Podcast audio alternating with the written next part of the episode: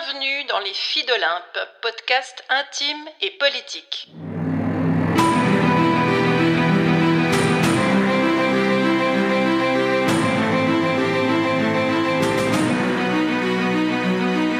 C'est reparti pour le défi J'envoie 2024. Chaque jour de janvier, un épisode et une contrainte narrative pour stimuler notre imagination, se lancer un pari et aiguiser votre acuité et peut-être votre fidélité. J'y participe pour la seconde fois avec une quarantaine de collègues de l'Académie du podcast. Je vous bricolerai des histoires et des rencontres, tout spécialement pour les filles d'Olympe que vous êtes, tout en vous lançant, bien sûr, quelques défis.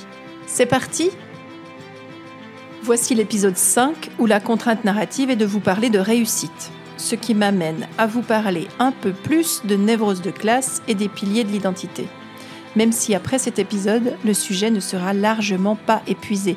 Il faudra donc vous attendre à une suite. Quand j'étais petite et que j'imaginais mon avenir, je me voyais grande, très grande, très riche aussi, très réussie. je me suis jamais projetée dans une vie qui ressemblait à celle de mes parents. J'avais un regard d'ailleurs assez sévère sur leur vie. Mariés, deux filles, deux boulots, des vacances d'été à Rimini, plutôt content de leur sort, même si, en vérité, je n'en savais rien. J'ai grandi dans ce milieu qu'on pourrait qualifier de relativement modeste, mais où l'argent n'existait pas. Il y avait toujours assez, et je n'ai jamais eu à m'en soucier. Mais j'ai vite eu de grosses tensions avec mon père. On se ressemblait un peu trop, je crois, pour cohabiter. Et comme j'avais appris de lui à ne jamais baisser les yeux, à ne jamais me soumettre à quoi que ce soit, et surtout pas à lui, et surtout pas à lui en tant qu'homme, les confrontations ont été nombreuses et violentes. Alors, plus je grandissais et plus je pouvais rêver à ma vie future.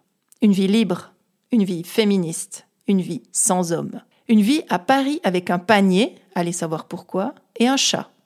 Voilà ce que je disais, en rêvant parallèlement de devenir kiosquière pour pouvoir lire toute la journée. Pas tout à fait un symbole de réussite, n'est-ce pas? Je me voyais me marier et visualisais clairement ma robe de princesse, mais il n'y avait personne à côté de moi. Ou alors, dans les rêves les plus précis, une silhouette un peu vague, prétexte, alibi. La seule chose qui comptait, c'était ma robe. C'était la robe de reine que j'allais m'offrir. Voilà comment moi je voyais le mariage. Parce que moi, je n'avais besoin de personne pour réussir. Et puis j'ai grandi. Et j'ai déçu mes parents. J'ai fini par faire des études après plein de virages un peu compliqués, mais c'était pas pour enfin atterrir dans un vrai métier ou dans un vrai mariage. Ah non, non, pas du tout. Pas question même. Ma mère m'avait rêvé assistante en pharmacie, elle me rêvait désormais fondée de pouvoir dans une entreprise. Et moi, je savais même pas ce que ça voulait dire, à part que je reniflais fortement une odeur de conformité un peu poussiéreuse dont je ne voulais évidemment surtout pas. Je ne voulais pas d'une vie où on savait me trouver. Grand besoin de fuite, sûrement. Grand besoin d'air, assurément. Mais là, je vous raconte la version lisse et surtout la version courte.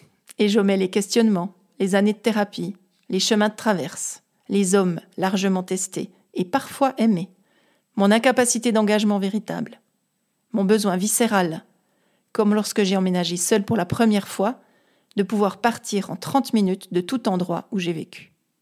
Ben, c'est plus tout à fait vrai aujourd'hui, si je regarde mon appartement, mais quand même, l'option prendrait une journée après, j'aurais disparu.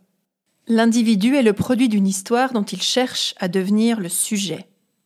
La citation est de Vincent de Gauljac et quand je l'ai découverte, ça a été une illumination.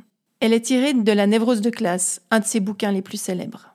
Il nous dit à travers cette phrase qu'au fond, notre histoire, mon histoire, serait celle non seulement de mon chemin propre, mais aussi de ma lignée généalogique et de mon environnement social. J'étais donc le fruit des trajectoires de mes parents, de mes grands-parents, de mes arrière-grands-parents, de toute ma lignée plus ancienne et de la société dans laquelle j'évoluais. Je suis née dans une vallée bordée de deux montagnes que j'ai toujours jugées peu ouvertes sur le monde.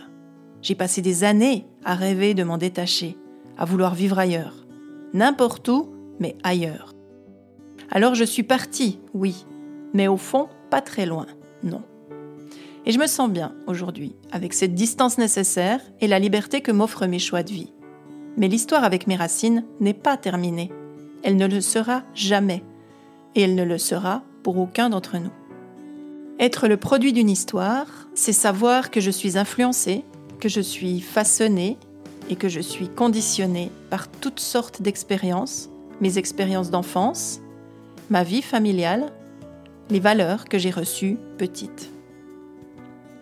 Chercher à en devenir le sujet, c'est m'offrir la chance de ne pas subir passivement cette trajectoire qui m'était promise.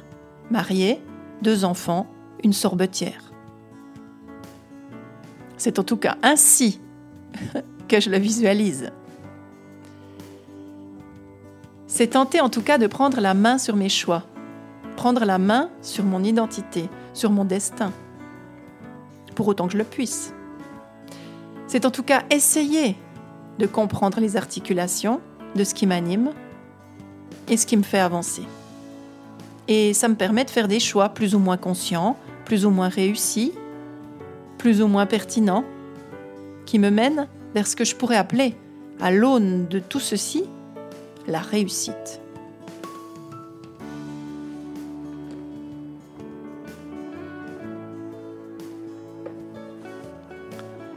Mais qu'est-ce qu'une vie réussie? La question fleure bon le capitalisme, et si je m'engageais sur cette voie, la réponse serait bien trop courte. J'ai plutôt envie de vous la poser comme ça. Qu'est-ce qu'une vie complète? Peut-être est-ce là la question qui me conviendrait le mieux. Se construire et devenir soi, ou à peu près soi, car nous sommes mouvants, nous sommes mouvantes, c'est un chemin dynamique, c'est un chemin secouant, détonnant et surtout infini. C'est un chemin passionnant, très complexe aussi. Et c'est tout ceci que j'embrasse et que je questionne, c'est tout ceci qui me fait avancer jour après jour. Alors la réussite? Le psychologue Hilarion Petzold a essayé de la définir, ou plutôt, il a dessiné un chemin pour y parvenir. Il a appelé ceci les cinq piliers de l'identité. Ces cinq piliers seraient notre corps, notre environnement social, notre travail, notre sécurité matérielle et nos valeurs. J'ai immédiatement envie d'en ajouter un sixième, qui serait notre vie affective. Et puisqu'aucune réponse définitive n'est prévue ici pour vous parler de réussite, je pense que vous l'avez compris, je vous propose plutôt un exercice. Prenez une feuille blanche et tracez un cercle sur cette feuille, un grand cercle. Séparez-le en six parties. Dans chacune de ces parties, vous allez installer un des mots, un des piliers de l'identité qui ont été euh, énoncés tout à l'heure, c'est-à-dire le corps, l'environnement social, le travail, la sécurité matérielle, les valeurs et la vie affective. Et pour chacune de ces parties, estimez la valeur où vous vous trouvez vous, compte tenu que le 0 serait au centre de votre cercle et le 10 tout à l'extérieur, et que l'échelle part de 0 c'est la catastrophe. À 10, tout est parfait. Une fois que vous avez estimé votre place pour chacun de ces six espaces, vous pouvez relier les points des différents espaces que vous avez créés. Ça va vous donner une roue, ou en tout cas un cercle. Prenez maintenant un moment pour vous demander à quel niveau vous auriez envie de vous trouver pour chacune de ces cases, chacune de ces idées. Est-ce que le niveau que vous avez aujourd'hui vous convient ou est-ce qu'il y aurait quelque chose à faire évoluer? Tracez ensuite un deuxième cercle avec les points que vous aurez définis pour chacun de ces espaces. Vous avez maintenant une seconde roue. Et en l'observant, vous vous rendez peut-être compte d'une chose assez évidente. Elle ne tournerait peut-être pas totalement rond. Bienvenue chez les humains, ce peuple parfaitement imparfait.